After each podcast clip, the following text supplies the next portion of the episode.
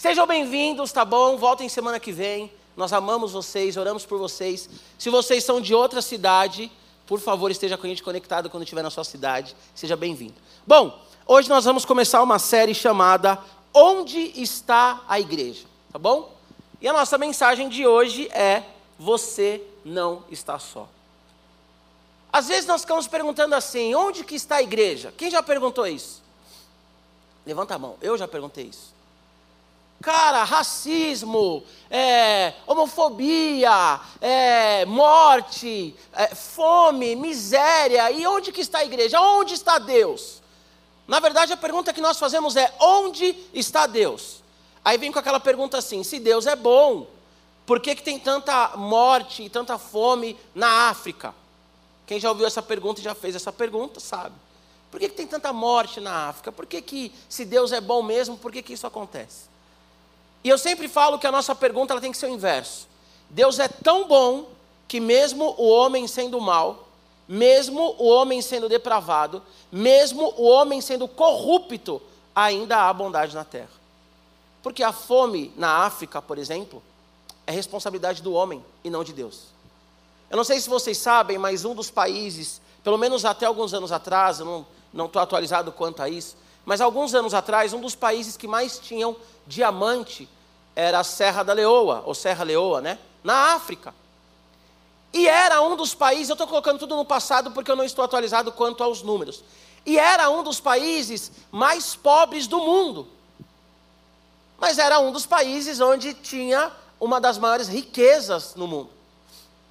Por quê? Porque alguns homens, eles extraíam ali, né, os diamantes e tal, eles usavam e abusavam do, do ser humano, do seu próximo, do seu conterrâneo, né?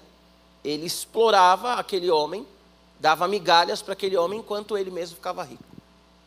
Se a gente falar, por exemplo, da, da, da, da escravidão, na época aí do, do, dos impérios, né?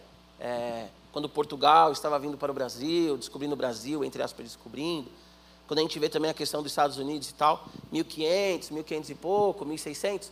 Se a gente parar para ver, o, os navios que traziam os negros, os europeus, eles, eles, eles tinham contato direto com outros negros africanos na África que comercializavam o seu próximo. Então o que acontece?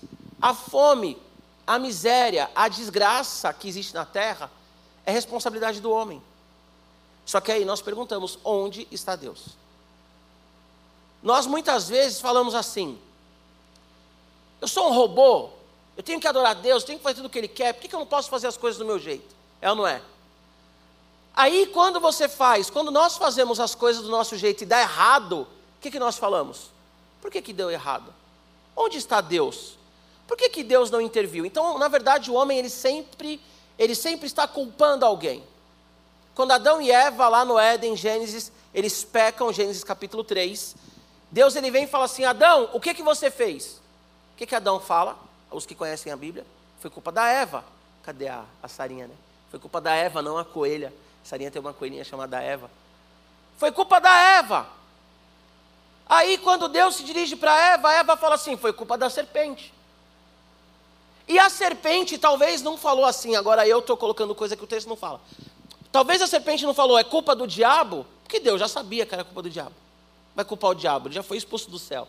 Mas a verdade é que o homem ele sempre culpa o outro. Se você está fazendo uma prova e você vai mal, o professor não sabe explicar. Não, meu professor não sabe explicar. Ele explicou tudo errado. Ele explica uma coisa, chega na prova, ele aplica outra. Como assim? E vocês vão ver isso até a faculdade, certo? É ou não é, Baco? Está na faculdade aí. Você estuda, estuda, estuda, chega na prova, cai coisas que você fala assim, mas espera lá. E o que eu estudei? Está tirando esse mano aqui, está tirando. Eu estou passando por isso porque eu comecei a fazer outra faculdade, né? Enquanto eu viver, eu oro para viver até os 98 anos de idade. Ou até quando Jesus voltar para levar a igreja. É claro que se ele voltar e eu tiver 60, né, Eu não vou falar, ô oh, Jesus. Mas eu oro para viver até os 98 anos de idade. E se eu puder, eu vou estudar até os 98 anos de idade, se Deus me permitir e tudo mais. Então estou passando por isso agora também. Estudo, estudo, estudo, estudo. Chega na prova eu falo assim: que mancada, mano. Tudo que eu estudei, é não é, Sophie? Tudo que eu estudei, me preparei e veio tudo diferente. Mas a gente sempre culpa o outro. A culpa é do professor. Aí se você está na escola e você cola e você é pego, alguém me denunciou. Ah, alguém falou que eu colei. Como assim? Eu sou o expert na colagem. Pensa uma coisa, adolescente, jovem, você que está em casa. Tudo que você faz hoje, o adulto já fez. Tá certo? Algumas pessoas vêm conversar comigo e elas dizem assim: Nossa, o Giba é esperto, ele percebe tudo. Uma é que eu tenho uma vida de oração, óbvio. Deus me chamou como pastor, ele dá uma graça. Outra é que eu já aprontei muita coisa. Então quando você fala assim, ah, o Giba percebeu X coisa. Ou Deus me revelou, eu já fiz, certo? Então você fica naquela assim, ah, eu colei, falaram e tal, mas a verdade é que a gente sempre joga a culpa no outro, é ou não é? A culpa é do seu pai, a culpa é da sua mãe, a culpa é da sociedade, a culpa é do presidente. Se o presidente é de direita, a culpa é do presidente que é de direita, burguês, conservador, é, racista, homofóbico, que mais? Fascista, né? Muitas vezes nem sabe o que é o fascista, mas fascista, genocida, a culpa é dele, da, do, do, do presidente. Aí troca o presidente vem o de esquerda. Aí a coisa começa a ir mal. A culpa é desse presidente comunista, mortadela, liberal. Sabe, a culpa é desse cara. Então, a gente sempre culpa as pessoas. Sempre nós estamos culpando as pessoas. E aí vem uma pandemia. Pandemia. Quem aqui sonhou em passar por uma pandemia? Vem uma pandemia. Eu não sei se foi aqui, acho que foi no culto de domingo que eu falei. Ninguém se prepara para uma pandemia. Ninguém acordou um dia e falou assim: Ah, eu vou passar por uma pandemia. Né, Gigi? Nossa, que legal. Eu quero passar por uma pandemia. Ninguém se prepara para isso. Se você vai começa a trabalhar, vocês vão trabalhar um dia. Tem empresas que têm aquela brigada de incêndio, curso de brigada de incêndio. Se você vai pegar um voo, tem a aeromoça que fala: olha, pega máscara. Todo mundo te instruiu alguma coisa. Se esse prédio aqui pegar fogo, tem uma saída de emergência na lateral. Você pode sair aqui, descer a escada, mas não desce correndo muito, senão você vai atropelar o outro e vai todo mundo cair. Não vai morrer queimado, mas vai morrer lá embaixo. Mas tem várias saídas aqui, tem extintor e tudo mais. Só que ninguém falou que a gente ia passar por uma pandemia, certo? Ninguém sonhou em passar por uma pandemia. Nenhum governante se preparou para uma pandemia. Mas a culpa da pandemia é de alguém. A culpa da pandemia é do governante. A culpa da pandemia é. é... Alguém é... tem que ter um culpado. A gente, nós lemos a história de Jó, que Deus fala assim: Jó é um homem justo e reto, não tem ninguém igual a ele na terra. Aí o diabo fala assim: Ah, é? É porque você dá tudo para ele, Deus, é porque ele tem tudo. Deixa ele perder as coisas para você ver. Aí Deus fala assim: Então tá bom, vai lá e toca nele, só não tira a vida dele, ou seja, só não mata ele. Só não mata ele, porque toda autoridade está em Deus e não no diabo. Percebe aí nessa, nessa narrativa. Aí a gente lê a história de Jó, 42, 42 capítulos, e quando nós lemos a história de Jó, nós ficamos ali. Jó fez alguma coisa. Jó fez alguma coisa. Não é possível. Jó fez alguma coisa. Só que o próprio Deus fala que Jó não fez nada. O que eu quero dizer é que nós sempre ficamos perguntando onde está Deus, onde está a igreja, onde estão as pessoas, onde, onde, onde, onde, onde, onde. Só que a gente não para para pensar que Deus ele está aqui conosco, sustentando todo mundo que está vivo, seja cristão ou não. O Senhor, Ele quem nos dá o fôlego de vida. Se você está me ouvindo agora, é porque Deus te permitiu ouvir. E aí nós ficamos perguntando: onde está a igreja? Onde estão os crentes? Abra sua Bíblia em 1 Reis. 1 Reis. Eu vou ler um versículo só, tá? A minha versão é Nova Almeida Atualizada. Olha que linda minha, minha Bíblia, olhem aqui. Dá um close aqui, câmera. Dá para dar um zoom? Não. O cara acha que está na, na Globo, né? Olha só, dê um close. Nossa Bíblia comemorativa de 40 anos. Compre ela, tá bom? Na verdade, é uma lembrança. Nós não, só não iremos dar para todo mundo, porque tem um custo. Mas também nós não estamos recebendo aqui nenhum dinheiro adicional nas vendas dessa Bíblia, mas é para comemorar. Nós temos a Bíblia de 25 anos, de 30 anos e agora essa de 40 anos, que é a nova Almeida atualizada. Tá bom? 1 Reis 19, 18 diz assim: Todo mundo achou? Você em casa achou? Diz aí amém. 1 Reis 19, 18 diz assim: Também, Deus respondendo a Elias, também conservei em Israel sete mil, todos os joelhos que não se dobraram a Baal e toda a boca que não o beijou. Primeiro Reis 19, 18. Também conservei em Israel sete mil, todos os joelhos que não se dobraram a Baal e toda a boca que não o beijou. Elias ele é um profeta em Israel. E a Bíblia diz que os profetas de Baal, Baal ele era um deus, o deus do tempo. Então, quando Elias ele ora para que não chova e não chove, é porque Deus ele está mostrando ali para aquele povo que adorava Baal, o Deus do tempo, que é Deus, o nosso Senhor, criador dos céus da terra, desculpa, criador dos céus da terra, quem cuida do tempo. Pastor Tarcísio ele pregou no domingo passado, se eu não me engano, sobre isso. Você pode ouvir no Spotify, você pode ouvir no YouTube, você pode ouvir no SoundCloud. Escuta lá, ele vai falar sobre essa questão aí do Deus Baal. Então, Deus Baal, ele era um Deus do tempo, então os homens adoravam aquele Deus e Deus, nosso Deus poderoso, Deus de Israel, o Deus hoje, né, dos cristãos, enfim, criador do céu e da terra. Ele fala para Elias orar, e aí para de chover, enfim, Deus ele mostra poder e autoridade dele. Aqui, nessa passagem, uh, os profetas de Baal ali, centenas deles, eles oram, né, eles fazem ali um, um córrego, eles fazem uma vala ali, colocam água, enfim. E eles estão falando que o Deus deles vai vir ali e vai manifestar o poder dele, vai secar aquilo. E eles começam a clamar o, Deus deles, o Deus, o Deus Baal. E a Bíblia diz que, que nada acontece, Elias começa a falar assim: ei, será que ele está dormindo? Será que ele está. Agora eu trazendo né, com as minhas palavras: será que ele está assistindo o jogo do, do, Brasil e da Argentina, que vai ser às nove? Será que ele está assistindo, sei lá, Itália e Inglaterra? Será que esse Deus aí está distraído? E a Bíblia diz que quando Elias ele ora, Deus ele manda do céu fogo, Deus ele vem ali com poder e autoridade, ele seca tudo aquilo que está ao redor. Então a Bíblia diz que, que Elias, ali através daquela atitude, é, é, revela o poder e autoridade do Deus Todo-Poderoso, certo? Aí vai correndo a história, e aí Jezabel fica sabendo, a esposa do rei Acabe. Jezabel é uma pagã. E aí Jezabel ela ameaça Elias. Ela fala assim: Ei, eu vou fazer com você, porque os profetas de Baal morreram, eu vou fazer com você aquilo que você fez, aquilo que vocês fizeram com os profetas de Baal. Estou só contextualizando vocês. E aí a Bíblia diz que Elias ele fica com medo. E aí Elias ele diz assim: Senhor, ele falando com Deus agora, Senhor, eu quero morrer. Senhor, eu não quero viver. Senhor, a minha vida não tem propósito. Senhor, tira de mim a vida. Senhor, tira de mim, porque eu estou sozinho, eu estou angustiado. E a Bíblia diz que ele então vai para um lugar, ele se retira para um lugar deserto.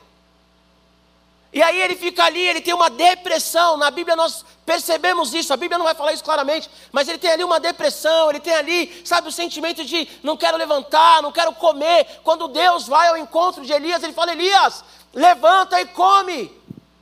Deus ele dá comida para Elias e fala: Elias, levanta e come, filhão.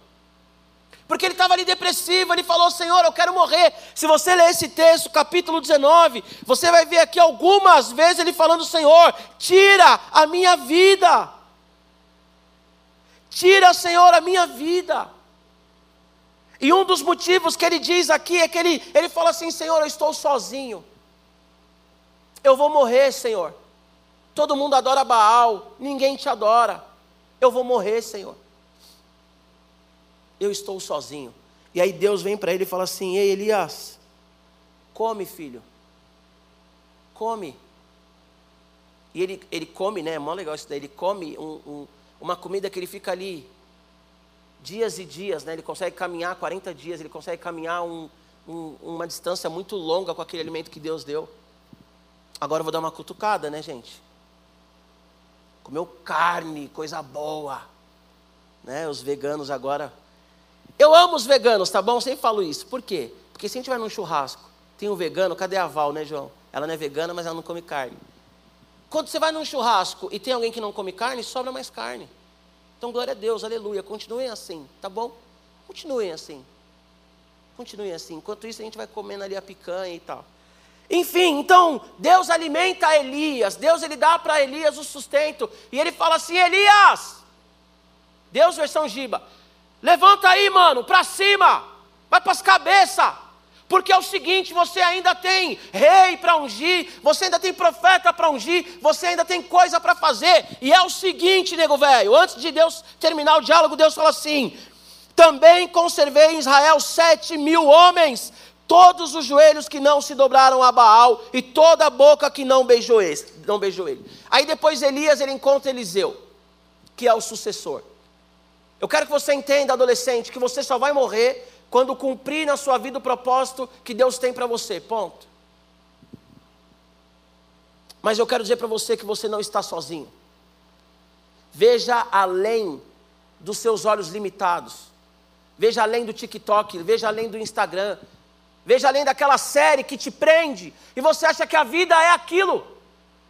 Veja além do seu quarto, porque muitos de nós vivemos como se estivéssemos num reality show. Nós ficamos no quarto e a nossa realidade é aquele quarto, sendo que na sala tem coisas acontecendo, sendo que no banheiro tem coisas acontecendo. E nós falamos assim: ninguém me ama, ninguém me ama, eu estou sozinho. Onde está Deus? Onde está a igreja? É sobre isso que nós estamos falando hoje. Deus, ele disse: conservei em Israel sete mil. Elias ele não conseguia ver, mas ele achava que ele estava sozinho, porque quando nós estamos com medo, quando nós estamos ansiosos, quando nós nos retiramos do lugar que Deus quer que nós estejamos, a nossa visão ela fica limitada. E nós falamos assim: Senhor, ninguém me ouve. Senhor, eu não tenho amigo. Senhor, ninguém se importa. Senhor, a igreja não se importa. Senhor, o Senhor não se importa. Sendo que nós saímos nos nossos ambientes sociais, sendo que nós deixamos de lado o nosso Deus, sendo que nós começamos a olhar as coisas na ótica da nossa depressão, na ótica das nossas limitações. E aí nós falamos: ninguém faz nada, pandemia, ninguém faz nada, as pessoas morrendo de fome, ninguém faz nada, as pessoas desempregadas, ninguém faz nada, moradores de rua, ninguém faz nada. Cadê os crentes, os pastores? Nós começamos a questionar porque nós olhamos ali e, e colocamos toda a nossa ótica, a nossa visão, percepção de mundo naquele simples olhar. Nós olhamos um, um, um, presidente falando besteira e nós falamos assim: é culpa dos crentes. Porque na nossa cabeça, a igreja ela tem culpa de tudo e a igreja não faz nada. E quando nós olhamos o outro presidente, corrupto, e alguns pastores apoiando, nós falamos assim: é culpa da igreja. Quando Roma pegou fogo, na década de 60, 62, 63, 64, por ali. Quando pegou fogo lá em Roma, o que que disseram? É culpa dos crentes, mataram Paulo, Pedro, um monte de cristão, porque falaram, é culpa dos crentes. Sempre é culpa da igreja. E muitas vezes a própria igreja diz é culpa da igreja, mas eu quero dizer para você uma coisa: você não está sozinho. Há pessoas que não se prostam ao sistema, há adolescentes que não se prostam ao sistema, há adolescentes que vivem em santidade. Não pense você que você é o único adolescente que ora, que você é o único adolescente que jejua, que você é o único adolescente que clama a Deus, porque você pode cair no mesmo erro de Elias, se afastar e falar assim: eu estou sozinho. Ou cair no outro erro, Achar que você é o único santo no radical. Achar que você tem direito e autoridade de falar mal dos outros. Porque você é muito santo. A igreja é o corpo de Cristo vivo. A igreja é uma extensão daquilo que Jesus Cristo é. A igreja, ela está na terra para expressar o amor do Senhor a todos. E para falar para um mundo perdido que há esperança em Jesus. Só que muitas vezes nós ficamos na nossa e não falamos do amor de Jesus porque nós pensamos, ninguém quer ouvir. E se eu pensasse assim, eu não estaria aqui. Se eu pensasse assim, eu não estaria aqui. Eu vou trazer alguns dados para vocês. Um homem chamado Richard Urbrand, cristão, na época da cortina de ferro, comunismo lá em cima, na Romênia. Ele escreveu um livro chamado Torturados por Amor a Cristo. Na verdade, é, é, escreveram, né? Contando a história dele, Torturados por Amor a Cristo. E um outro livro chamado No Subterrâneo de Deus. esse homem ele ficou preso numa cela chamada cela da morte. Porque as pessoas que ficavam nessa cela não voltavam vivas. Ele ficou dois anos, ele voltou vivo. E ele era perseguido por ser cristão. Esse homem, ele ficou junto com a sua esposa num campo de concentração, colocado por nazistas. A esposa dele, eu já falei isso algumas vezes, a esposa dele foi estuprada, estupro coletivo. Esse homem, ele foi obrigado com alguns irmãos a fazer a ceia do Senhor com urina. Esse irmão, ele foi obrigado a usar drogas. Tudo na cadeia. E aí ele sai dali e ele diz que ele nunca viu Jesus como nos tempos de cadeia. Que ele pregava o evangelho e as pessoas se convertiam. Que ele pregava o amor de Cristo e as pessoas se convertiam. Agora, o que é o ápice da história, de uma das histórias, porque são inúmeras? Um dia vai um homem até ele e diz: Me ajuda, porque eu estou sendo perseguido, porque eu me converti ao Evangelho. E esse homem era um dos nazistas que tinha estuprado a esposa dele. E ele acolhe esse homem, ele discipula esse homem. O que eu quero dizer para você é: onde está a igreja? Em todos os lugares que você imaginar, a igreja está pregando o evangelho. Porque a igreja é muito maior do que aquilo que nós podemos classificar e ver. Onde está a igreja? A igreja está nos presídios pregando o evangelho. A igreja está onde as pessoas são é, excluídas, onde as pessoas são maltratadas, onde as pessoas são jogadas para a morte. A igreja está pregando o Evangelho. Quero falar do irmão André. 1993, guerra no Oriente Médio. Guerra no Oriente Médio. O irmão André, 1993, cristão, pastor, pregador do Evangelho. Ele diz no livro, tem as fotos, Luz para os Povos. Ele está lá no Hamas, junto com os terroristas, tem foto, tem registro. Junto com os jihadistas, junto com os homens que matavam também, entre outros cristãos. Sabe o que ele está fazendo lá? Pregando o evangelho para aqueles caras. Então, toda vez que você pensar assim, onde está a igreja, que a igreja não faz nada, a igreja está onde quem normalmente pergunta onde a igreja está, não está. A igreja está sacrificando, porque a igreja é o corpo de Cristo, aquele que morreu na cruz por amor a mim e a você. Nós somos a extensão da obra de Cristo na terra. Adolescente, deixa eu te dizer uma coisa: o seu propósito é morrer por amor a Cristo. E é por isso que é difícil ser cristão. Porque hoje em dia tem um iPhone na mão, porque hoje em dia tem o PlayStation 5, porque hoje em dia tem a, a, a Alexa lá do Google. Porque hoje em dia é uma vida fácil. Hoje em dia é uma vida muito fácil. Você chega na sua casa e faz assim: cheguei, acendeu a luz. Por que, que você vai pregar para alguém? Por que, que você vai falar para alguém que Jesus ama essa pessoa? Por que, que você vai colocar a sua vida em risco? Se você tem tudo isso, se você tem 4, 5, 6, 7, 8, 9, 10 tênis. Por que adolescente você vai se preocupar? Então é muito mais fácil ir nas redes sociais e meter o pau em todo mundo. E falar que a igreja é homofóbica. Preguei sobre homossexualismo semana passada. Os visitantes que não vieram escutam para saber o que a igreja pensa. 166 a 189. Na Itália teve a peste antonina. A igreja cuidou dos vizinhos que estavam morrendo. Peste negra. Sabe o que aconteceu na peste negra? que morreu milhões de pessoas na Europa, morreram milhões de pessoas na Europa. Sabe o que a igreja fez? Enquanto os familiares pegavam a pessoa infectada e colocavam na rua para morrer, sabe o que os pastores faziam? Eles pegavam aquela pessoa e cuidavam daquela pessoa. E a igreja, a igreja luterana, as igrejas da época, batista, enfim, as igrejas abriram as portas. E a igreja se tornou um local de acolhimento para os moribundos, o que é moribundo, Giba? Pessoa que está para morrer. A igreja, ela está onde tem uma pessoa. Porque a igreja, ela é o corpo de Cristo, aquele que morreu por pessoas. Na pandemia, agora, quantas cestas básicas? Enquanto muitas pessoas estavam em casa, e aqui não é uma crítica no sentido de, ah, covarde e tal, não é isso, mas enquanto muitas pessoas estavam em casa se protegendo, nós estávamos indo até as pessoas levar a cesta básica. Nós estávamos confeccionando máscaras, nós estávamos vindo aqui pregar no vazio, porque a igreja ela é a expressão daquilo que Cristo é, e a igreja ela manifesta o amor do Senhor.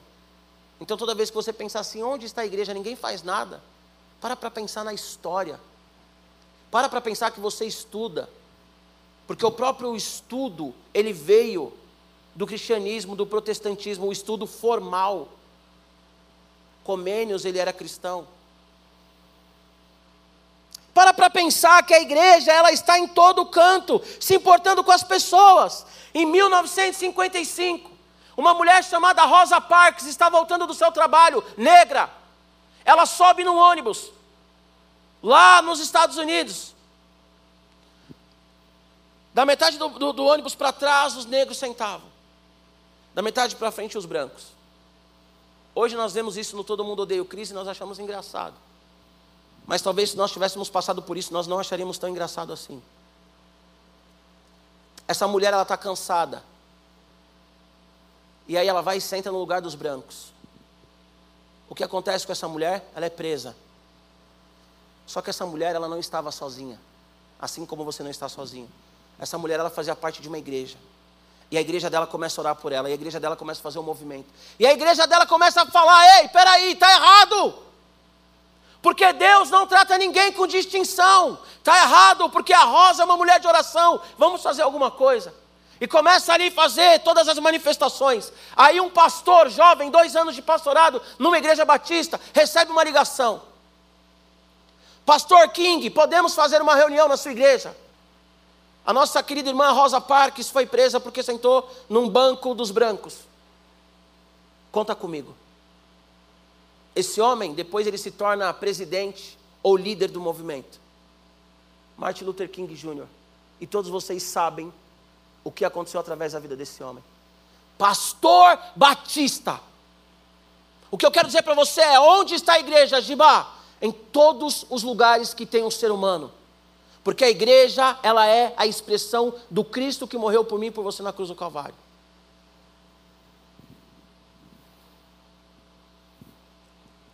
Pandemia. Eu fui missionário na Cracolândia e Fundação Casa durante cinco anos. Pandemia.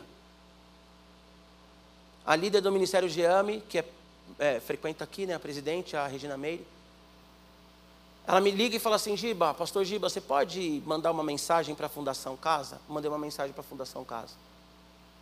Ela falou assim: Pastor Giba, é o seguinte, pela primeira vez pediram para a gente fazer um culto online você pode pregar?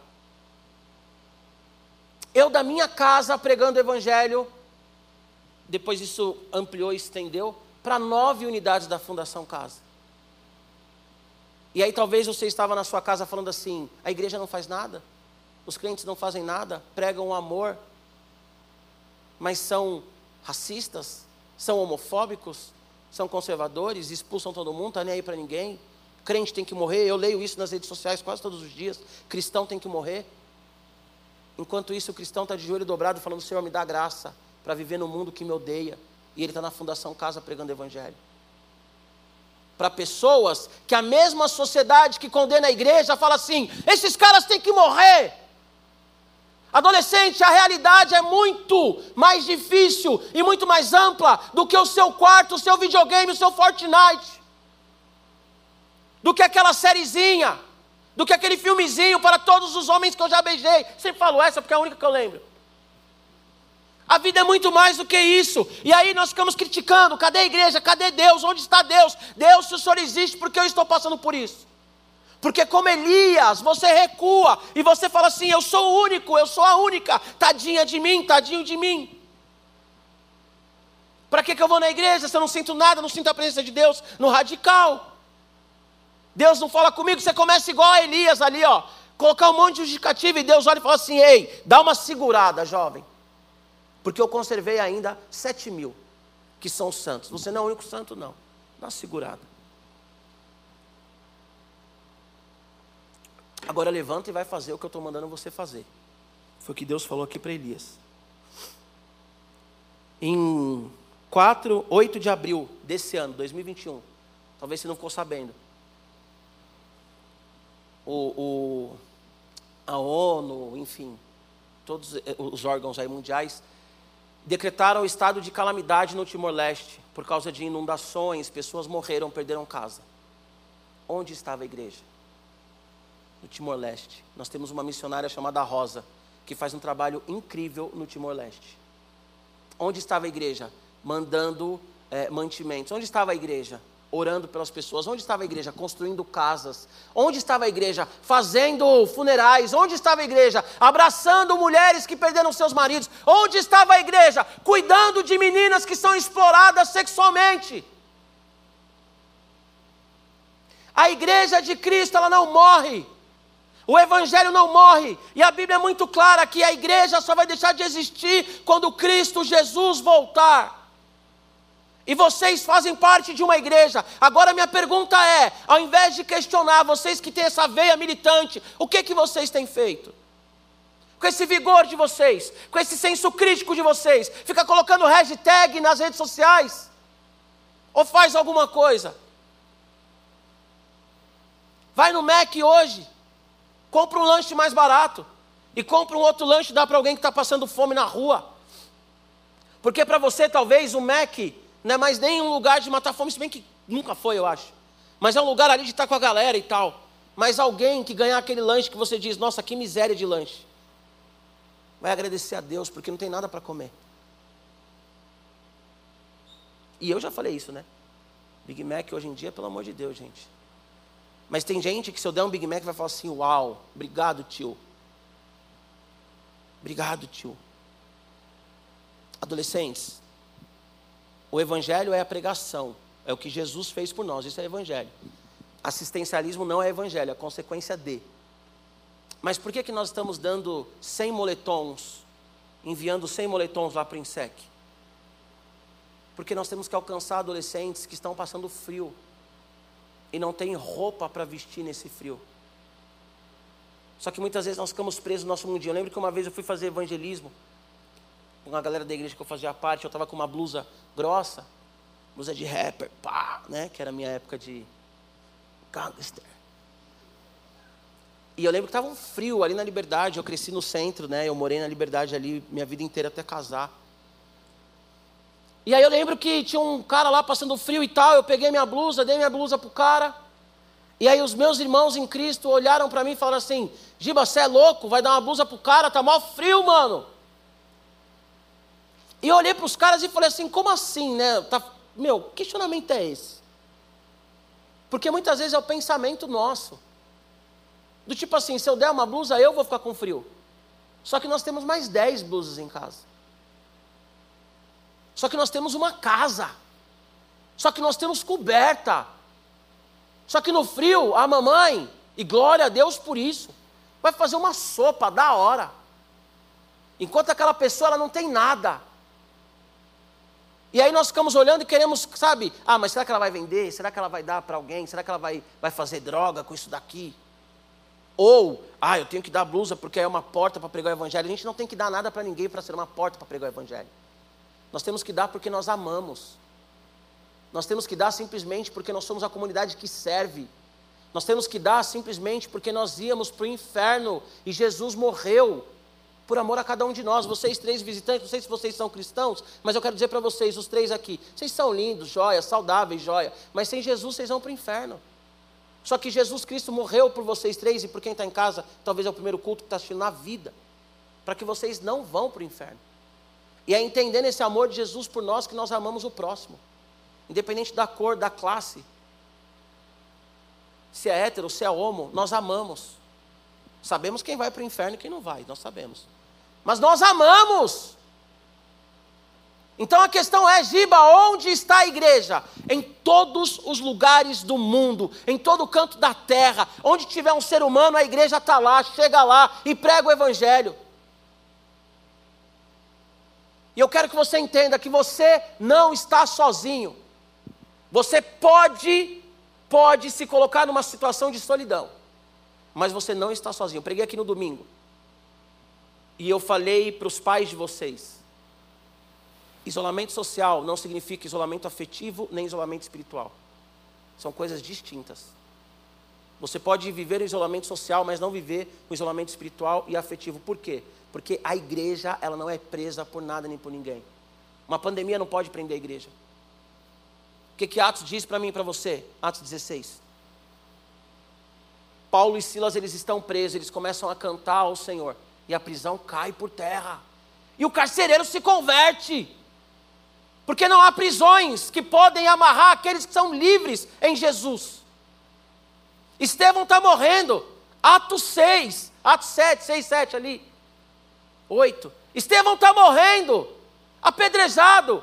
E ele está vendo o trono de Deus. E ele ainda fala assim: Senhor, perdoa esses caras aí, ó Deus, perdoa eles.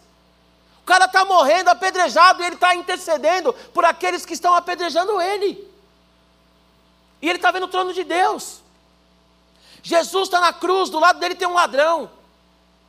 O ladrão reconhece Jesus, fala assim: Senhor, Lembra de mim, Senhor, eu sou pecador, eu mereço morrer, eu mereço morrer, eu mereço estar aqui, você não merece, Jesus. Jesus olha para aquele cara e diz assim: Ei, hoje você vai estar comigo no paraíso, irmão.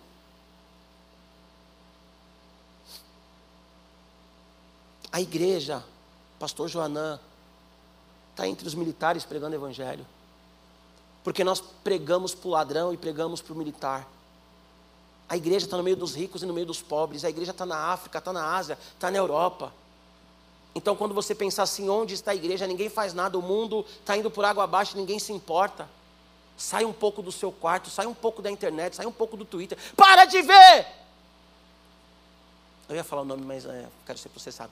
Mas para de ver o, o, aquele cara idiota que só posta besteira, que manipula sua mente, adolescente.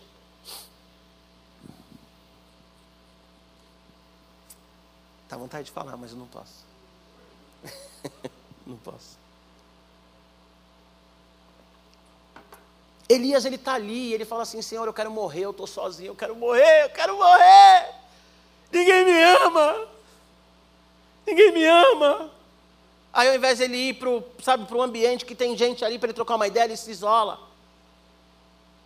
Aí liga lá, Netflix, Amazon Prime, Disney. Eu também ligo em tudo isso, tá bom? Mas não ligo porque eu quero morrer. Ligo porque eu tenho uma filha, a gente assiste Princesa. Ontem a gente assistiu Adame e o Vagabundo. Ó, que legal. Cinco vezes seguida. Filhos, né, gente? Mas aí você fica ali, sabe, se lamentando e falando assim: ninguém faz nada. Se Deus existe, por que, que tem uma pandemia? Se a igreja é amor mesmo, por que, que a gente sai da igreja e tem um cara ali alcoólatra, bêbado e ninguém ajuda? Procura saber o que a BCP faz.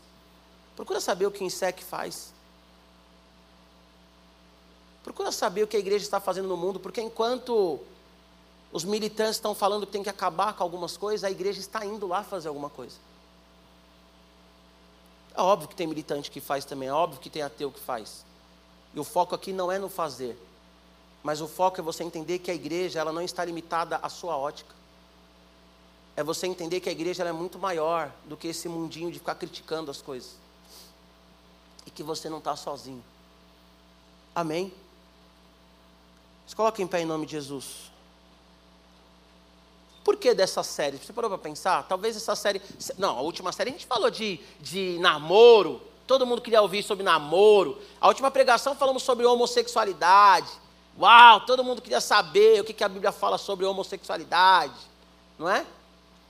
Ah, sobre namoro. Ah, eu quero saber se eu namoro ou não. Posso namorar ou não posso namorar? Giba, pode namorar gente de outra igreja? Giba, pode namorar gente que não é crente? Giba, e aí, Giba, e aí?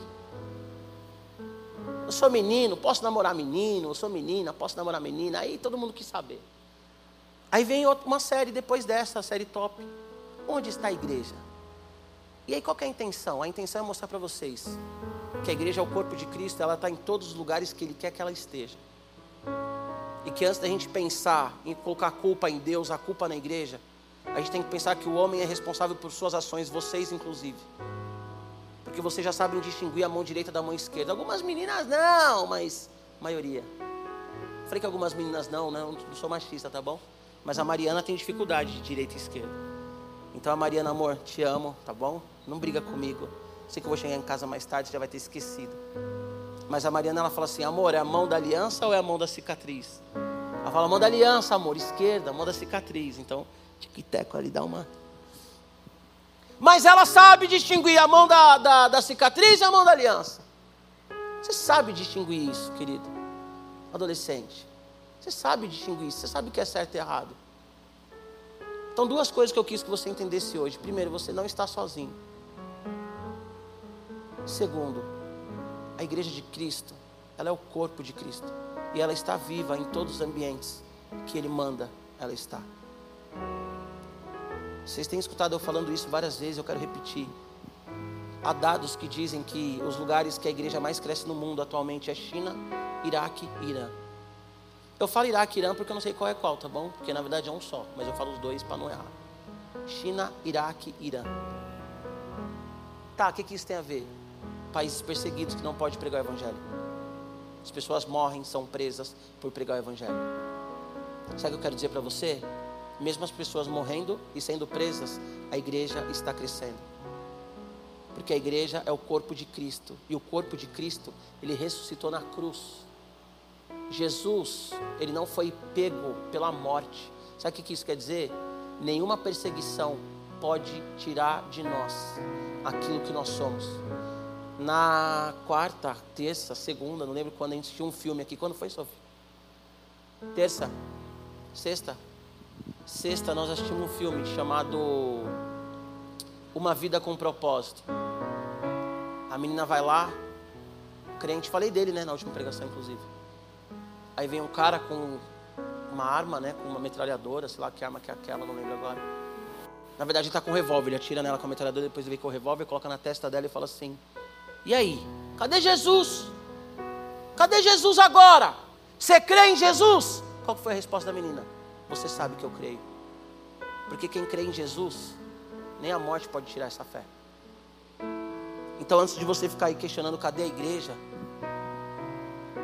saiba que a igreja ela está em todos os cantos pregando o evangelho e que ninguém vai poder destruir e acabar com a igreja. E nós vamos orar agora. Eu quero que você saiba que você não está sozinho. E se você virar para mim e falar assim, Giba, eu estou sozinho, eu caminho sozinho, eu vou ser bem sincero para você. Vai soar grosso, tá bom? Vai soar grosso. Você vai reclamar com seu pai, para sua mãe, talvez o pastor Jonas, né? Vai soar grosso. Mas eu vou falar para você uma coisa. Se você falar para mim que você caminha sozinho, é porque você quer. Porque você tem um pastor acessível, porque você tem líderes de célula acessíveis, porque você tem líderes de ministérios acessíveis. E tem muita gente que sai dessa igreja, de outras igrejas também, e vai para uma igreja de pregador raso famoso, falando que não foi cuidado. E aí vai para uma igreja que ninguém vai cuidar. Então, se você caminha sozinho, você fala assim: Eu caminho sozinho, ninguém está nem aí para mim. Saiba você que você está com o mesmo sentimento de Elias. Você já deixou o medo te dominar e não entendeu que Deus ele conserva a igreja, que você não está sozinho. Onde está a igreja? Aqui, no Oriente, entre as mulheres que são exploradas sexualmente, entre os homens usuários de droga? Onde está a igreja? No presídio, entre os presos e entre os policiais. Onde está a igreja? Num estádio de futebol. Onde está a igreja? Na praia. Onde está a igreja? Em todo lugar.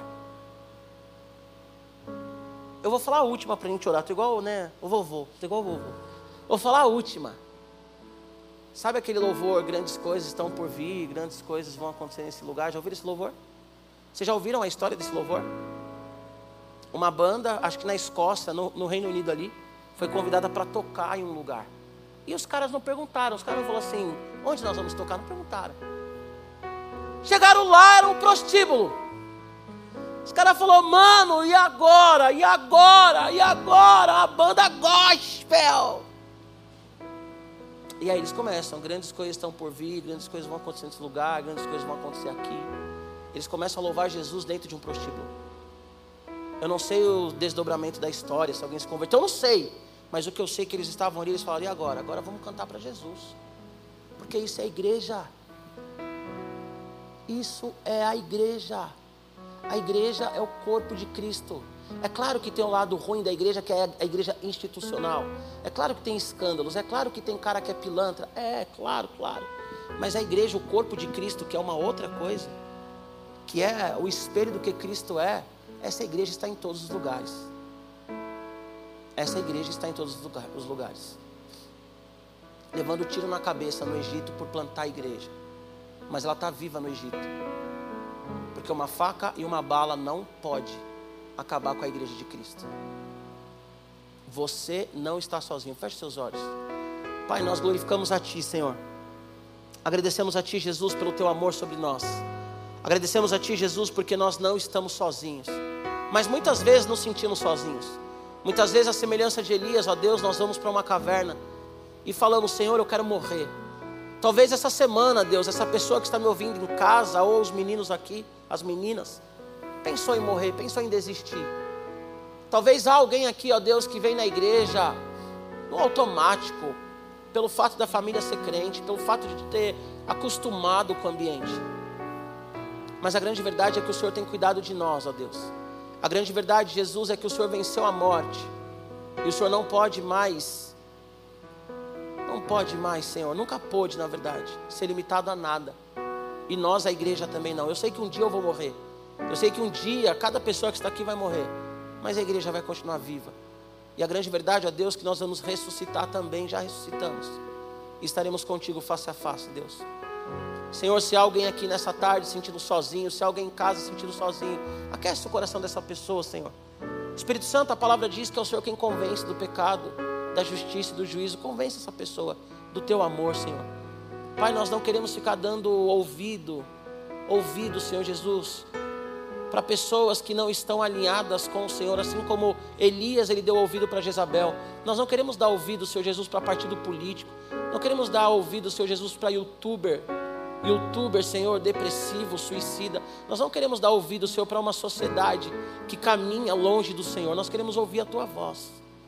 Fala conosco todos os dias, Senhor. Espírito Santo, fala com a tua igreja todos os dias, Senhor. Espírito Santo, mostra para nós onde está a igreja. Que a gente consiga perceber a igreja no condomínio, a igreja na escola, a igreja nas favelas, a igreja, Senhor Jesus, nas mansões, a igreja na praia, no campo, a igreja entre os policiais, a igreja entre os presos, a igreja na Cracolândia, Senhor, a igreja, Senhor Jesus, no, no asilo, a igreja na nossa casa, a igreja está na nossa casa, Senhor. A igreja está na nossa casa, Senhor, porque nós somos o teu corpo, juntos, unidos, nós somos a família do Senhor. Então, Deus, nós não queremos mais caminhar criticando, falando mal e nem com medo como Elias estava. Mas nós queremos sempre olhar para Ti, ó Deus, que é aquele que diz: Eu conservei ainda sete mil que não se dobraram a Baal. A Ti a glória, a Ti a honra, Senhor, a Ti o poder e a majestade. Em nome de Jesus.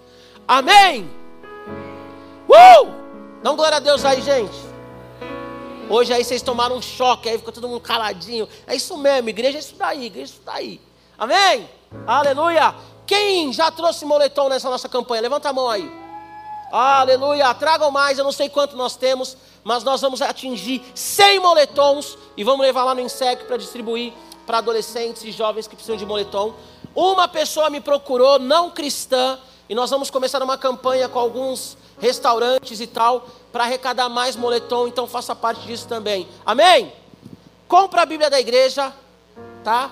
Compra a Bíblia da igreja, igreja, da igreja depois dos cultos. Top demais, NAA.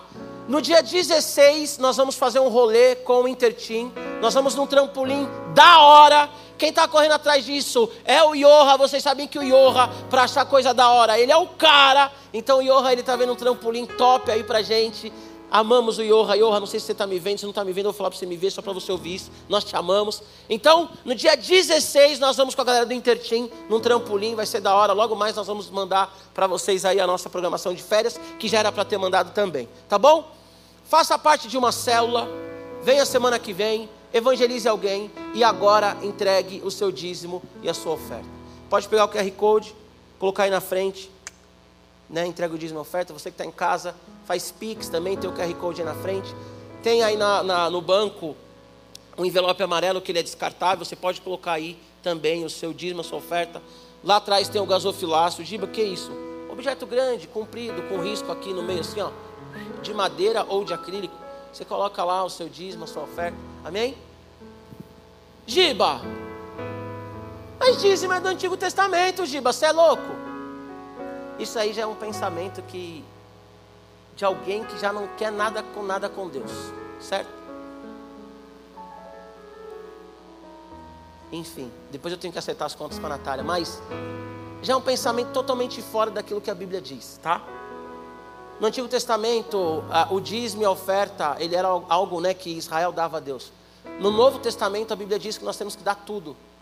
O que é tudo? A nossa vida, o nosso dia, nós damos 10% né, aqui, dízimo oferta, os outros 90%. A gente não gasta como a gente quer. A gente gasta como Deus quer, porque 100% da nossa vida é dele. Então pensa nisso, tá bom? 100% é dele, tá? Gente, eu amo vocês. Voltem semana que vem. Traga um amigo, vamos evangelizar. Tem muita gente morrendo, muita gente pensando em se matar, muita gente se achando um nada. E nós temos a palavra da esperança, que é o Evangelho. Paulo Henrique ou Pedro Henrique? Paulo Henrique, muito bom ter você aqui. Volta semana que vem. Se você é de São Paulo, volta. Se você não frequenta nenhuma igreja, seja bem-vindo. Essa é a sua igreja, eu sou seu pastor, prazer. Se você frequenta outra igreja, volta para sua igreja e vem nos visitar. Gustavo, mesma coisa. Se você curtiu, se Deus falou com você, sou seu pastor, seja bem-vindo. Se você frequenta outra igreja, Deus abençoe na outra igreja, tá bom? Mateusão, mesma coisa, tamo junto. Amo você, é nós. Se você não tem pastor, sou seu pastor, essa é a sua igreja, seja bem-vindo. Amém? Gente, amo vocês. Vamos cantar nosso louvor de saideira. Jesus é bom, o diabo não presta. A Ele a glória, a honra, poder e majestade. A igreja está em todos os lugares porque ela é o corpo de Cristo. Amém.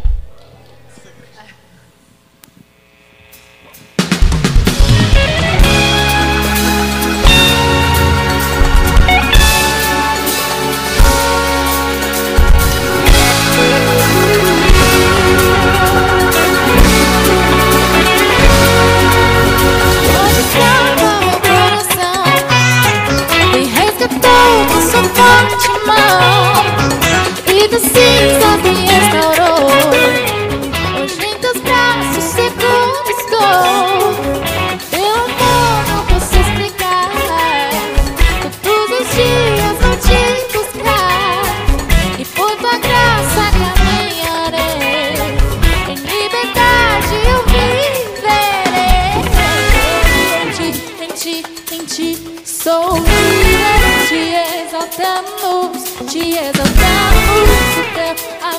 amor é pra